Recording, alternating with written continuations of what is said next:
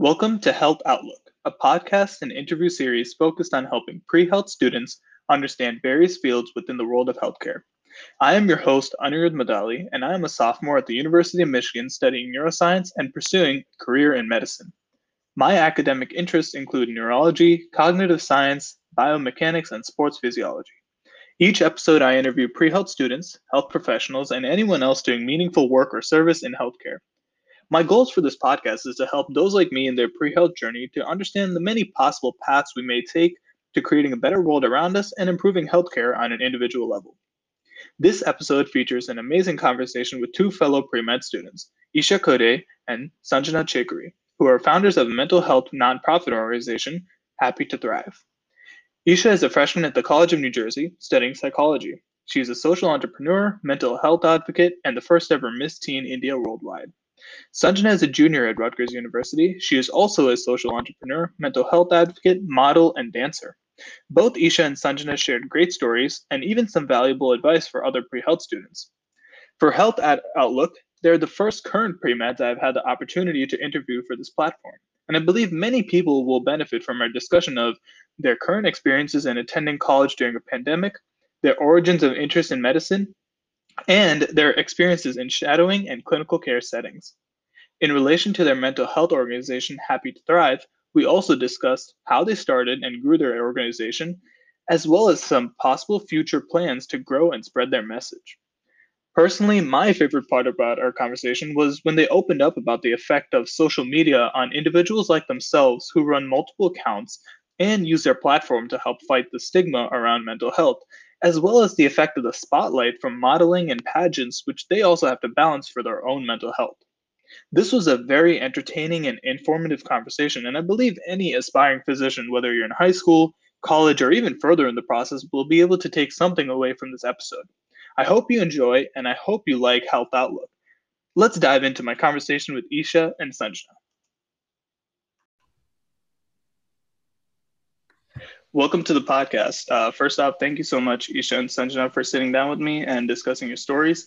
As a fellow pre med, I think today's conversation will be a great way for people our age to understand what they can do during this stage of the journey to, you know, to medicine and looking forward. Uh, to start, I'd like to give you the chance to introduce yourself to the listeners, uh, starting with uh, Sanjana. Hi, everybody.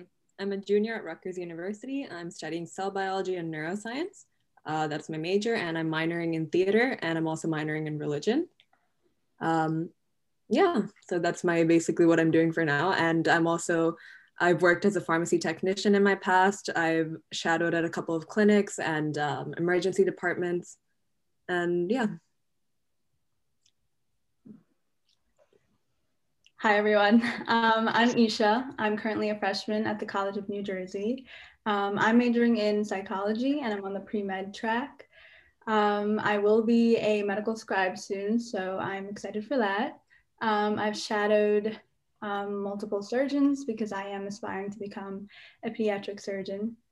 And both Sanjana and I are actually both co founders of a mental health nonprofit called Happy to Thrive. Great. Yeah. Um, we'll definitely be talking about Happy to Thrive later. But first, I want to begin by discussing your college career so far. Um, Sanjana, you're a junior in college. You've been able to live a relatively normal college life for a year and a half before the pandemic. Mm-hmm. Uh, what do you miss the most? Is there anything you like more now than you would have had on campus? Um, well, to start off with what I miss the most, I definitely have to say having a good group of friends that motivate you and to teach you different ways of studying and um, keeping yourself competitive in the pre-med field.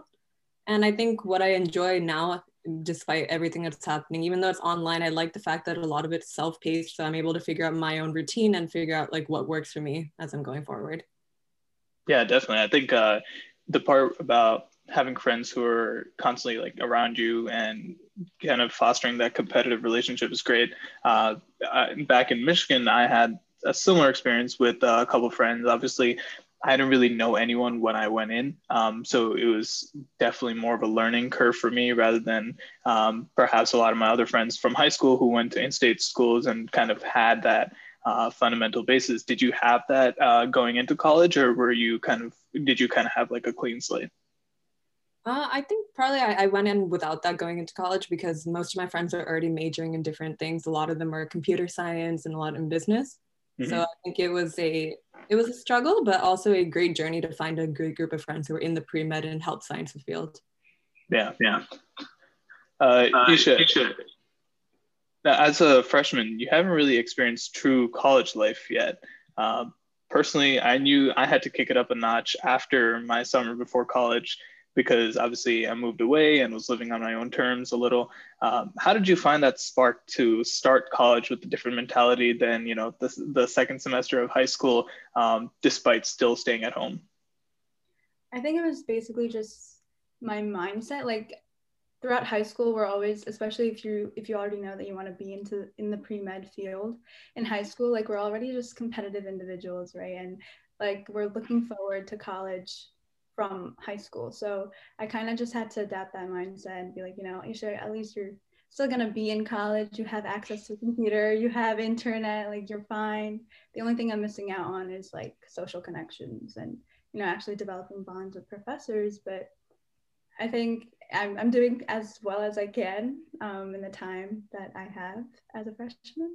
Yeah, um, I think that there are a lot of people out there that I know who kind of had that struggle because obviously second semester you you know you kick back a little. And although maybe you didn't have the opportunity to experience what everyone really usually does uh, for you know prom and whatever the, the um, classic second semester events are, uh, it definitely is a struggle for some people to still stay in the same place except mentally be in a different place. And I think uh, acknowledging that and really trying to focus in on that as a student is uh, something that you don't really need to do um, just as a freshman. It kind of is a universal for you know people like Sanjay and I who experienced a reg- regular college life and had to change gears again, uh, going back and forth between the you know staying at home, normal life, and then the college life where everything needs to be you know calculated and um, acknowledged. Um, uh, I guess focusing on your time as very successful uh, entrepreneurs or social entrepreneurs, modeling, pageants, social media, dance, and more, um, to just to name a few. This is a fairly simple question, which you can feel free to answer with a specific anecdote um, or just your general feelings. But how did you decide on the pre-med track out of all the options that you had, um, starting with Isha? Okay, um, my story is kind of weird. Um, when I was 10, I actually had an appendectomy where you um, basically remove my appendix. Um, and the surgeon I had, he was like super old. He was like a 70 year old white dude, but he actually minored in art in college, apparently. So I was a competitive tennis player back then, and he actually like um, carved my band-aid into a tennis player. And he was super sweet. He was the reason why i wanted to enter the medical field. Then fast forward seven years in high school i got to mentor a pediatric surgeon as part of my high school's mentorship program. And i was mentoring this pediatric surgeon and then i found out that she actually worked under the surgeon who performed surgery on me. So then i got to meet him seven years later. Hmm. so it was like full circle and you know by that time he was obviously like 77 years old still mm-hmm. as passionate as he was um, when he did surgery on me and we just had such a good convo about conversation about how he loves the medical field and i think i want to make my other patients my future patients feel the same way that he made me feel wow that's a great inspiration uh, just out of curiosity who uh, which tennis player was it it, oh, it was just a random girl. Oh, okay, okay. Was,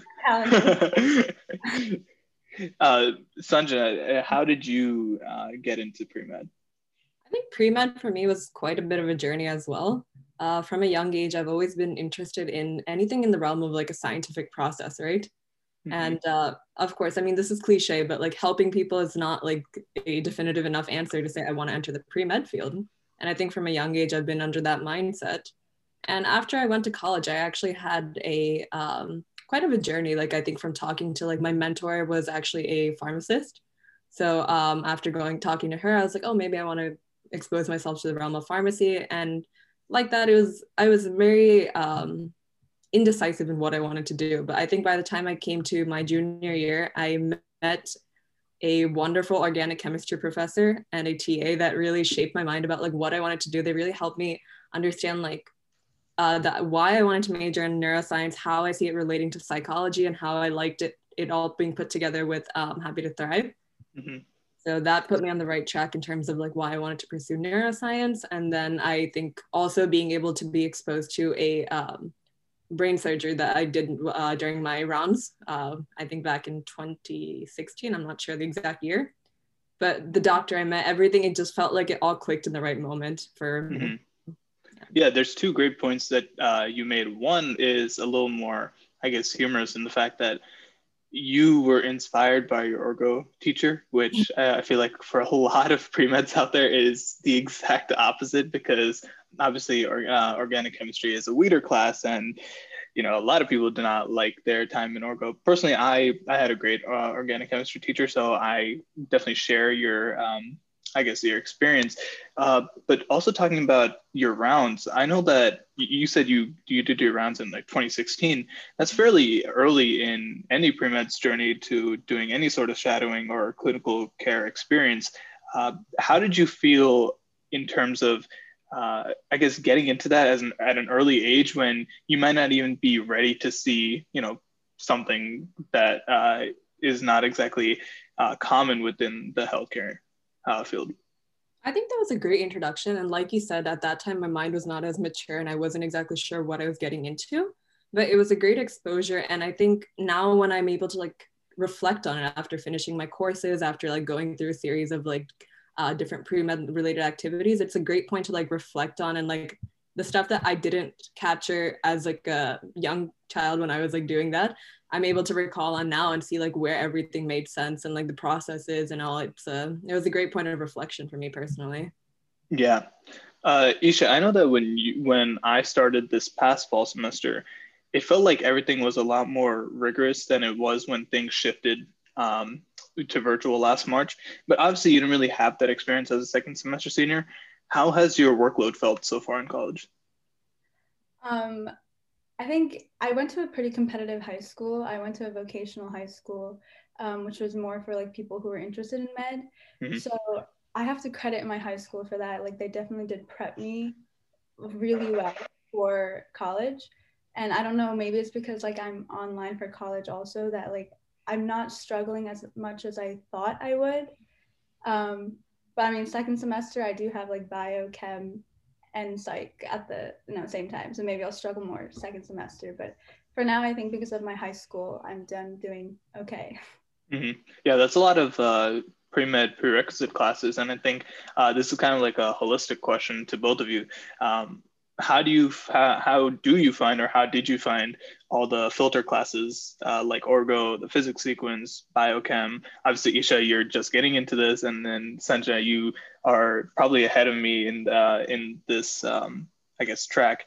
Uh, how did you find or how did you find these classes in relation to your majors? Because obviously your majors are very connected to some of these classes. Um, I know that, that, you know, personally speaking, neuroscience kind of overlaps with a lot of biochemistry, genetics, all those kind of stuff.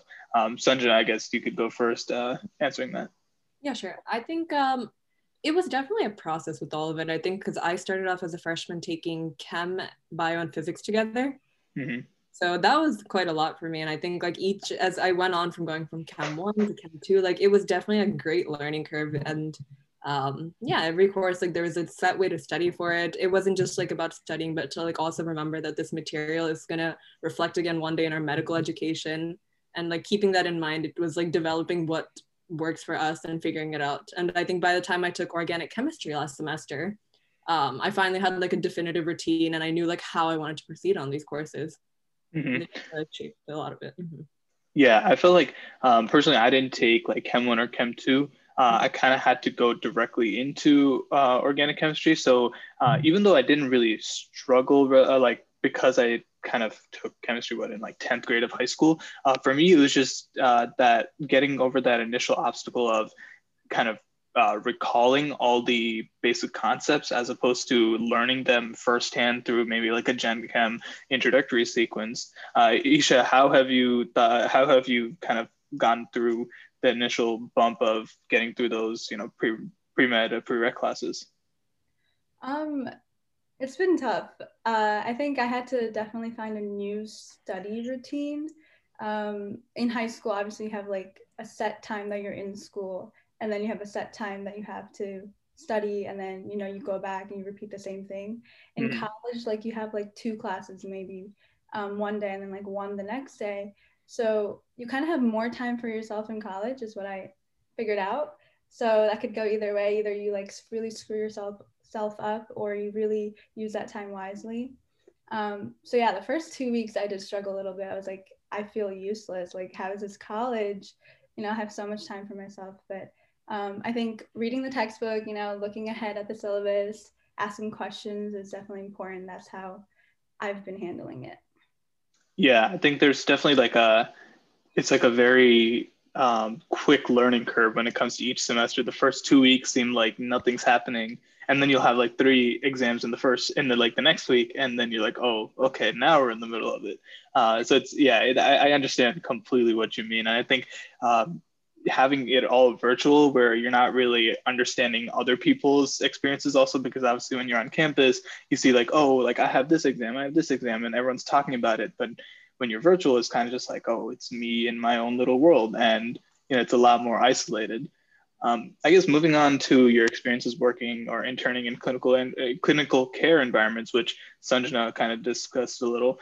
Um, I, as well as those out there who haven't gotten around to do this that much uh, due to the pandemic or other priorities, would like to know about your experiences and feelings about these opportunities. I know shadowing is thought of as like an item on the pre-med checklist when in reality it's an experience that is uh, almost like self-fulfilling because it allows for students to like really experience the life of, a, of a physician um, and kind of understand whether they could see themselves in a physician's shoes. Um, for many pre-meds, it kind of reinforces their passions and then drives them to find more opportunities in healthcare. At, uh, and it's clear that it's happened to both of you. Um, however, sh- shadowing experiences could also show a student that maybe this isn't what they thought a medical career career could entail. Um, was there a specific moment for um, either of you during shadowing or volunteering in a clinical care setting when you felt doubt about a career in medicine? Yeah. All right, I'll start. so I think uh, recently I did a virtual shadowing experience, right? And uh, through that one, they exposed us basically to different doctors in different departments. And I never had like the exposure to emergency uh, medicine before that. Mm-hmm. So when I got to hear about the doctor's experience, he showed us like real life like clips of him and everything. And I realized like it was a lot of like breaking up this perception that I had of what emergency medicine was like. I feel like, you know, growing up when you don't have that experience, you just think of like Grey's Anatomy and you're like, oh, that's mm-hmm. like, but um I think seeing that definitely like helped me like form my opinion about um knowing that like maybe that's something that I want to do. I like yeah like initially i think i was a bit nervous when i was like looking at emergency medicine i was like maybe it's just like oh it's being your how fast you can react and all but there's a lot more. You have to realize there's like empathy in it like your ability to think your um like a lot more. I just can't think of it off the top mm-hmm. of my head but like i think it's like it definitely helped me form my opinion on like oh i see what emergency medicine's a lot uh, what it's all about.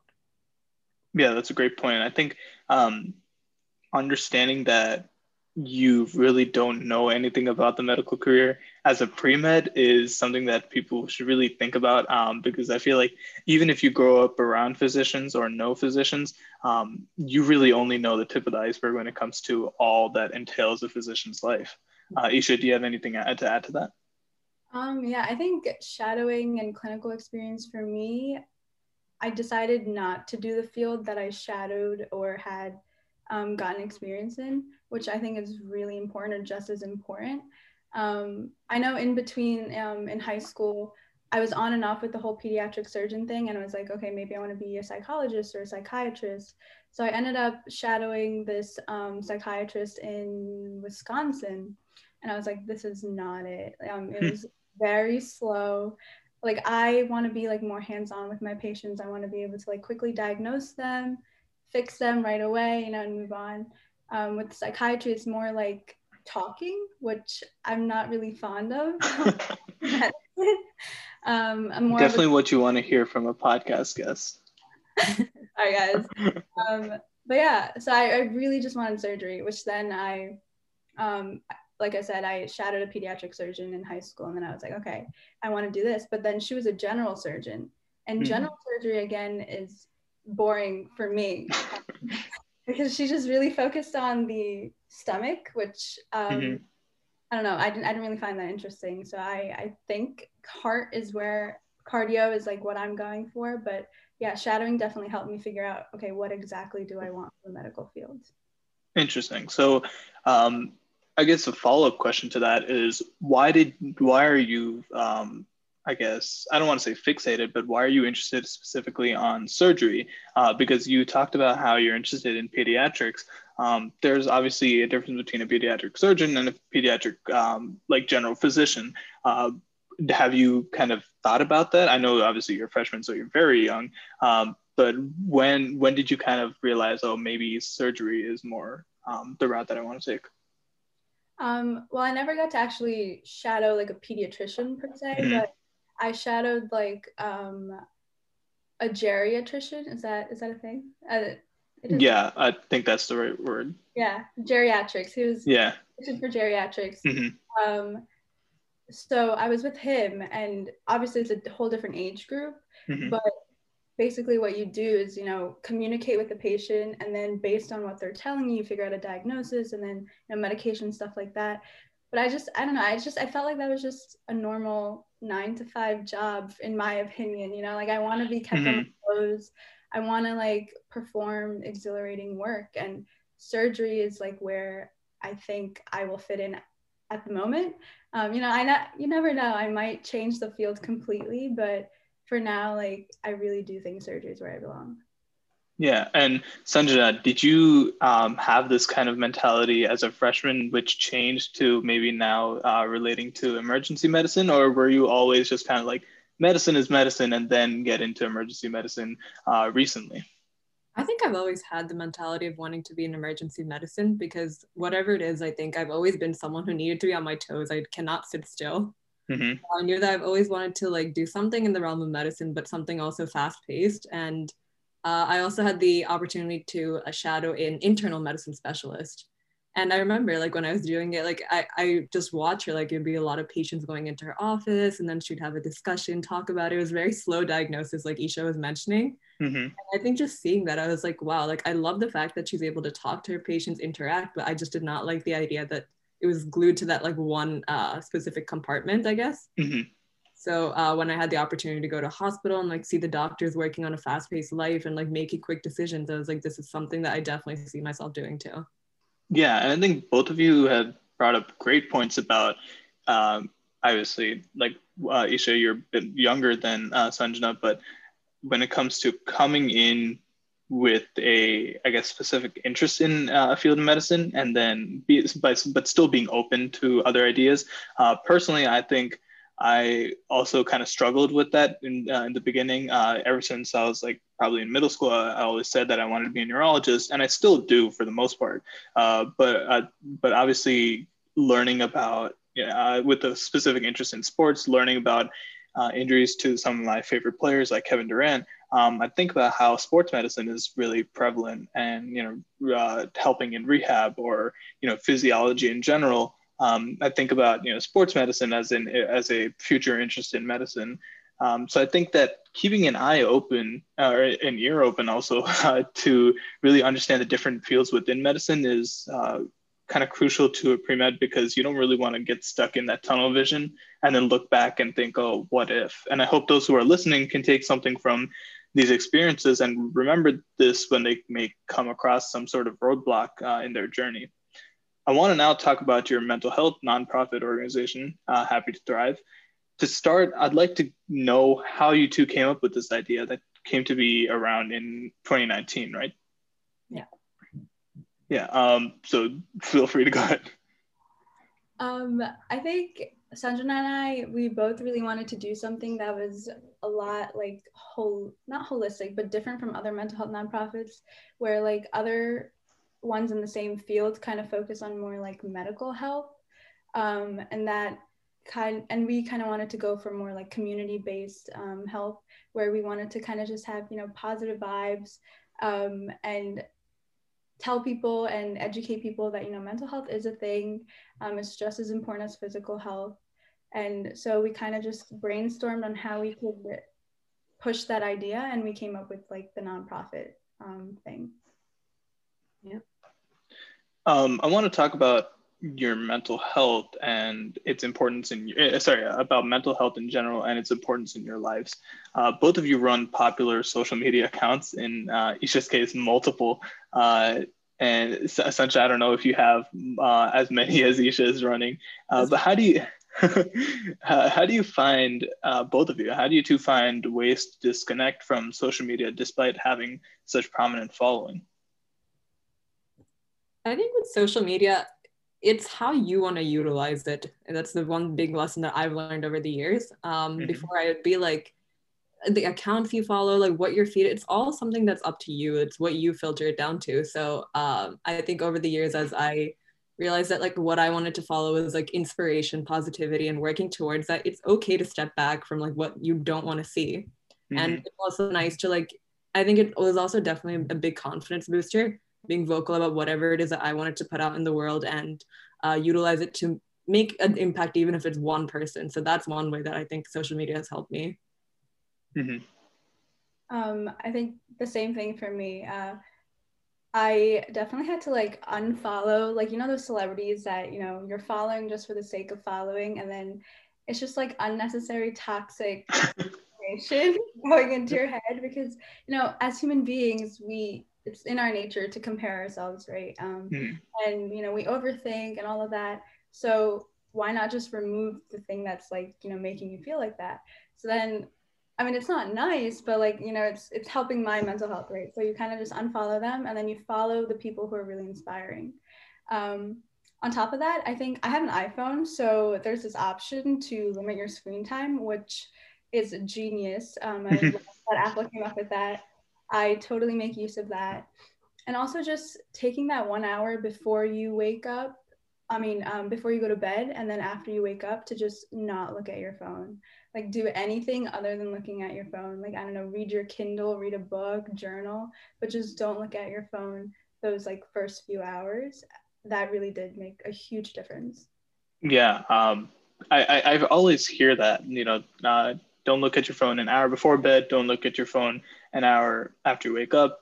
Uh, I, I find it really hard to kind of implement those uh, that, that advice into my life. Uh, I definitely think that it's uh, I, it's it's interesting because when you think about um, you know like a college student's life, it's always like you know work work and work and work until like maybe twelve or one or whatever, and then go to sleep right? So it's really hard to kind of give that one hour of gap because you're like, uh, I don't know. I mean, might as well just go to sleep now. Um, so I feel like that's more a learning curve, kind of like, okay, yeah, let's do 20 minutes or like half an hour and then working your way up to that one hour. Uh, but yeah, that is great advice. Uh, as models and pageant contestants, you were and at occasions still are in the spotlight um, with many eyes on you to say the least. Uh, have you had times when you had to take a step back and assess your mental health out of exhaustion, fear, or doubt? Um, yes. uh, I think mine came more from. So at one point in my life, I was just obsessed with what other people would think. Um, mm-hmm. Specifically, like I'm an Indian. Okay. So like my Indian family, they obviously don't have the same mentality that I might have, you know? So I was always very conscious of that.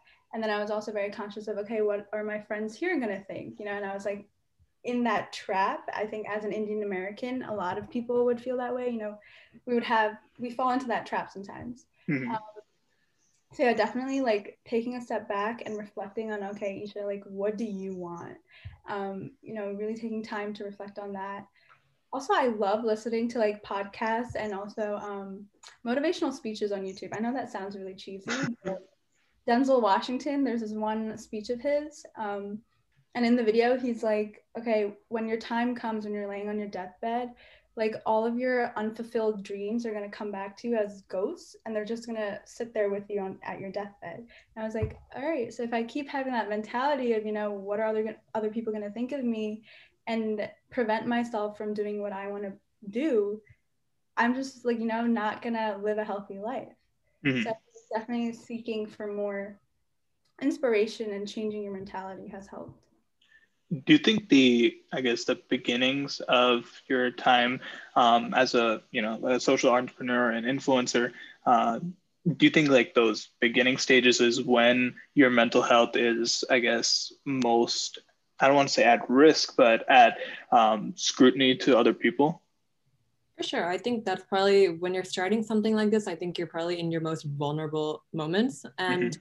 it's easy to get sucked into the trap of thinking about like what others would think like isha was saying like the community our friends and all but uh, one thing that i've learned is to be able to differentiate uh, the reason like what others are thinking from the reason why i want to do what i'm doing. And yeah i think it's important to keep going back and reflecting and remembering like the purpose of whatever you're doing be it like modeling or be it like starting the happy to thrive message uh, going back and remembering why i wanted to do it and knowing that there will be a thousand people of which half of them are going to like what you're doing and half of them won't like and we can't cater to everyone. It's in the end of the day what fulfills your uh, self of like your yeah your self purpose i guess. Mm-hmm.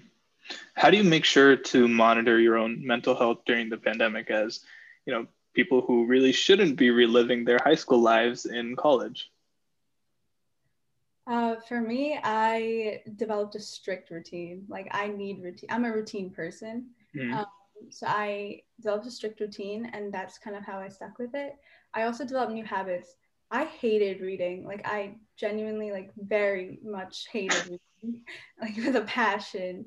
Um, but I think during quarantine, reading just kind of became like therapy. You kind of it's your way to escape from your phone. You know, not being on Instagram all day, and just read and learn um, more because books are a great way to learn. You know, like Jay Shetty, I don't know if people know about him, but you know, he released a book, um, that really popular book about like seven habits of highly effective people. Mm-hmm. So I think reading, um, developing new habits, and following a routine helped me, um, my mental health. Mm-hmm. And I think, yeah, very similar to Isha's experience too. Um, I'm not as structured of a person as Isha is. I but I do have like in a day, I know that like there are certain things I need to accomplish. I know I need to read for like an hour. I need to journal at least like whatever I'm thinking for like 20 minutes. Um, I need to listen to some kind of a podcast. I don't know what hour of the day I'll do that, but mm-hmm. I know that as long as I'm doing those three, then I know that I'm maintaining like a positive vibe and I know that I'm doing what I wanted to. And I guess like the moment that I stop doing that, it's like a way for me to reflect that maybe there's something I need to change in my routine. Yeah, um, great great points that you both made. One is Jay Shetty has a really good um, podcast. I've listened to a couple episodes of it. Um, I think one of them that was pretty entertaining was the one with his wife. I think that was like uh, that was a that was an entertaining one. Um, also, uh, I never really heard uh, people our age really hold a journal um, consistently. When did you get into that? Uh, did you do that over the course of high school, or was that kind of a college thing? Uh, I started journaling. I think just at the start of lockdown, actually, like right before, like a month before, probably early February. Mm-hmm. And it was very inconsistent for me at that point. I didn't know where I was going with it. It would just be like randomly like journaling my thoughts like every week or so or something. And then over time, it just became a habit. I just made it like every day I'd start like no matter what I wanted to say, good or bad, even if it's just a couple words, just jot it down.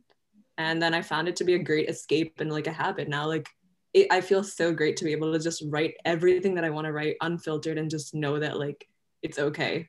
So now mm-hmm. it's just a habit part of my day. I have to do it.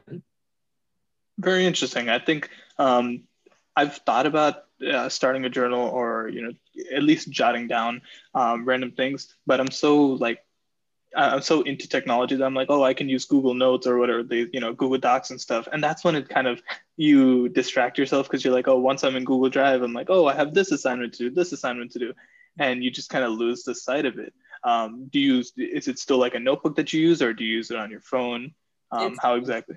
Yeah, it's a notebook. Yeah, I think I'm a very like hands-on person. Even when I write my notes, I like to do it in my notebook. And Mhm. like you said, it's a great way to like differentiate, like put away my phone. I think I get that hour before I get to go to sleep by using it like with the journal hands on. Yeah. Um, I think there's something that is really important about this time of the year um, because obviously it's a new year. Uh, a lot of people have New Year's resolutions or goals that they set for the remainder of the year. Um, how do you two, I guess, how do you two view the New Year's resolutions and goals in general in terms of affecting a person's mental health? Because I think personally that um, allowing for some uh, allowing you to kind of draw up those moonshot goals and put those up on a wall or maybe you know on like your laptop it allows you to set a um, i guess an unrealistic expectation of your you know your future mental health right? Because you were like oh once i figure out all this stuff i'm going to be the greatest person in the world. And i think that uh, kind of making those huge huge goals uh, for an entire year is almost harmful to a certain extent because you start to draw up things that you might not even get close to doing um, within what, 12 months because i feel like everyone uh, thinks that 12 months is a really long time it really isn't when it comes to you know maybe growing a brand or growing a business or in my uh, in my experience within like two months of or not even two months within a month of uh, starting my podcast. I only have two episodes out, and I thought I was going to have like ten episodes out, right? So reality definitely hits. Uh, what are you two? What are you um, your two opinions on that? Um, I've definitely been a culprit of that. Um, I remember like bef- during high school, like I was obsessed with New Year's resolutions and would develop those, you know, long shot goals that are Mhm. physically possible of achieving. Um, but I think 2019 is when I started to realize that if I really want to see change and if that change is what I want to do and not, you know, based on what other people are telling me that I need to do, then I need to start small. Um, Yeah. I know we hear that often, but really implementing that has really changed. Like, changed me. Like, for example, fitness is something that like I'm into now. I don't know how Mhm. it happened, but I'm into it. So 2019, my resolution was okay. Um, let's start working out. But I didn't set like, okay, you have to do it every day. You have to get like abs by like December. You know, I was just like, okay, start working out. So then 2019 happened, and it was good. I was starting to work out. And then 2020, I was like, okay, let's start making it a bit more consistent and try to eat a little bit more healthy. Mhm. And then that happened. And now 2020, 2021 is here. And, you know, it's like keep adding little, little things to your small goals. And eventually you'll accomplish whatever you want to do, is what I realized. Yeah, I, I, I don't know who um, it was, but I saw like one of you two doing like this exercise where you had your knees on the floor and then you jumped into a squat. And personally, as a very tall person with long legs and a fairly high center of gravity, um, I like I thought about doing it. I was like, I'm not trying to fall and hurt myself because I have really long legs. And I was thinking about it. I was like, this is, this looks easy, but it definitely is not. So, uh, first of all, like huge props to you for you know figuring out how to do that. Well, I have long legs too, so obviously if I could do it, you can you can do it. You'll fall for sure. You'll get it. Uh, Sanjay, did you have anything to add about you know New Year's resolutions and goals? Uh, I think actually, honestly, Isha brought me onto this whole like spiral of like of reflection. I guess I still remember a few years ago, Isha and I would go to the gym. I think when was it like 2016? We Yeah. had no like sense of idea as to like what we wanted to do. We just wanted to go in there. We're like, all right, we're getting abs no matter what. and I think like now that I'm reflecting on, it, we've come a long way from that. And I think by 2020, like I think my New Year's resolution was not have any resolutions because I've learned that's actually my toxic trap because what I end up doing is I'm a very like linear person. If I set something, I'm very extreme about it. If I say like, okay, I want to be like, I want to get into fitness. If I do it consistently for a week, I skip one day, then I'll stop for like the rest of the year. I'll be like, okay, I messed it up. I restart next year. So for me, it was just learning to be consistent and knowing that every day is not perfect. And whenever you want to make a change, you can do it at any point. You don't need a set date. You don't need any kind of like, like you don't need any kind of like a special day. If you want to be a fit person, then you should know why you're doing it. It's not about getting abs to show anybody. Realizing it's like for your own health. You want to. You have to do it the right way. Establishing routine and being consistent. So Yeah, Um, I when I came back from campus uh, earlier this fall, I came back a little early um, around like Halloween. And when I came home, I was like, okay, so now that I'm not on campus, I, you know, obviously have a little more um, time because I may not be doing everything that I need to be doing on campus, right? Um, so I was like, okay, let, why don't we try to get a gym membership? And part of me was like, really, do you really need to do that now? Like, can't you wait for the new year and then be like, you know, start it off 2021? I thought about it, I was like, that's two months of, you know, doing nothing at home. And I'm, I'm really happy that I started like literally the day I got back and it's been almost two months. I think missed like two days uh, out of this two months. So it's definitely like um, it's a mental thing because now it's part of my routine every day from like what uh, from four to five thirty. That's when I work out at, at, the gym. So I think starting starting that as early as possible and not waiting, you know, using the you know that end of end of end of the year, you know, next year kind of excuses. Um, it can hurt because you can definitely prolong that um, mental gap because yeah you can start working out and stuff but mentally getting into that kind of schedule and actually liking what you're doing that takes a while. So if you wait until the next year then you're essentially wasting like a couple months of the new year just trying to get into that routine. So yeah i definitely think both of you um, give great advice to hopefully uh, people who are listening will you know understand and take something out of this. Um, moving on to happy to thrive You've been able to run many successful fundraisers and charity drives to, to spread awareness and help those in need during unfortunate times. Uh, what is the most memorable or important event that you two planned? Ooh. I think that's probably our very first event, right, Isha? What do you think about that? The yeah. one we collaborated with Nats and it was just so memorable because our first one we had no idea where to even start from. Like we had to do everything from scratch right? Mm-hmm. and it was such a great learning curve. Like there were things that like obviously we thought we were doing perfectly but then we talked to because we partnered up with another nonprofit organization nats we learned from like there and they're a very well established organization. We're like wow there's a lot that we're doing wrong. And then in the process things that we didn't even think about. It was just so memorable like all the struggles and like everything that we've learned. And uh, that we're carrying forward into all of our new events as we go forward. When was this the first event? It was August, August 2019. Okay. Okay. Now, through that, we also learned how to communicate. So I'm just like, um, I remember Nats is a Nash, not even national. I think it's like internationally recognized nonprofit so talking to like the vice president and the president of that organization we were like you know sanjana what are we doing you know? Mm-hmm. and then we also had our special guest. He was um, he's a tollywood actor. And obviously we've never had a conversation with a tollywood actor before. So it was a huge learning curve. Like communication was we definitely developed a lot of skill, communication skills because of that um, event. Mm-hmm. and uh, how do you uh, how would you describe your experiences in growing your um, organization at the individual level because i think now you have over 40 um, volunteers or you know, members of your organization um, how have you two gone from just you two to you know a very large group now I think, like Isha was saying, a lot of it was like communication. We needed to get the idea across. I mean, there are a lot of people who are passionate about mental health, who want to make a difference, and who would love to get involved but in order to even reach those people we need to figure out like a way of like making sure we can reach them and be like very communicative about like the ideas that we wanted to um, put out there. So yeah i think it was a lot of that. What is the future for happy to thrive? Um, i guess that's a that's a very broad question but uh, to narrow it down how do you see yourself growing this organization to reach more people battling with uh, illnesses? I guess um, in a more minor way, just from like, you know, day to day basis, um, or even educate those who may be ignorant of them and, you know, still live their lives thinking that mental illnesses and mental health isn't really an important issue? Um, I think education is one of the top ways that people can actually learn about mental health. But education always has like this like negative connotation because you know no one wants to learn, right?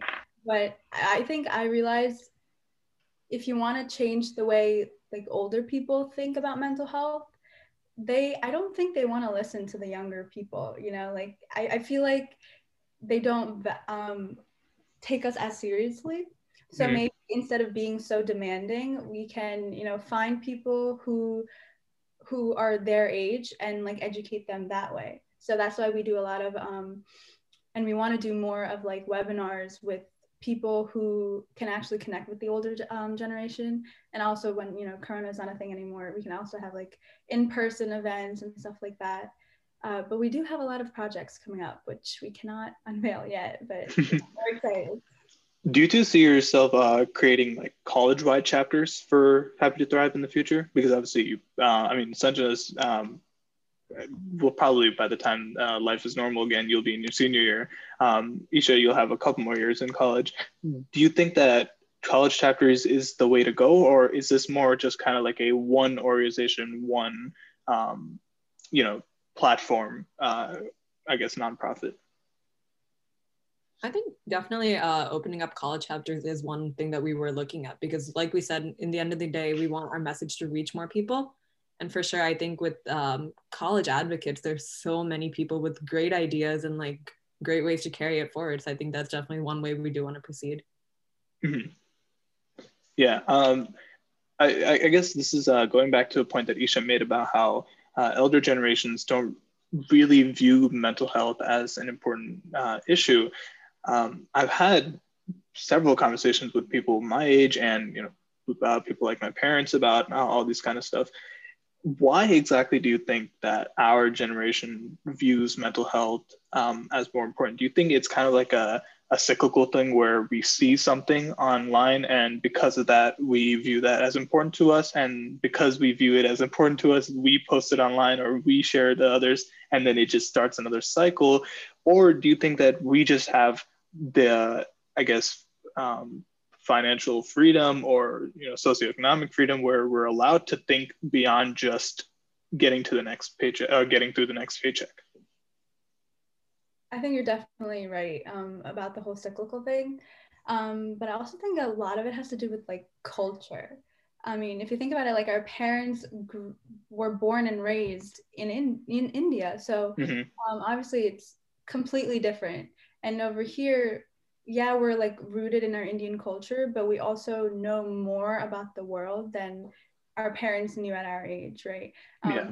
I know for my parents, like traveling outside of the country was not really a thing for them, you know, vacation mm-hmm. outside the country. But for us, like we're able to go on family vacations, able to meet up with other cultures, um, not just our Indian culture, but you know, other cultures also.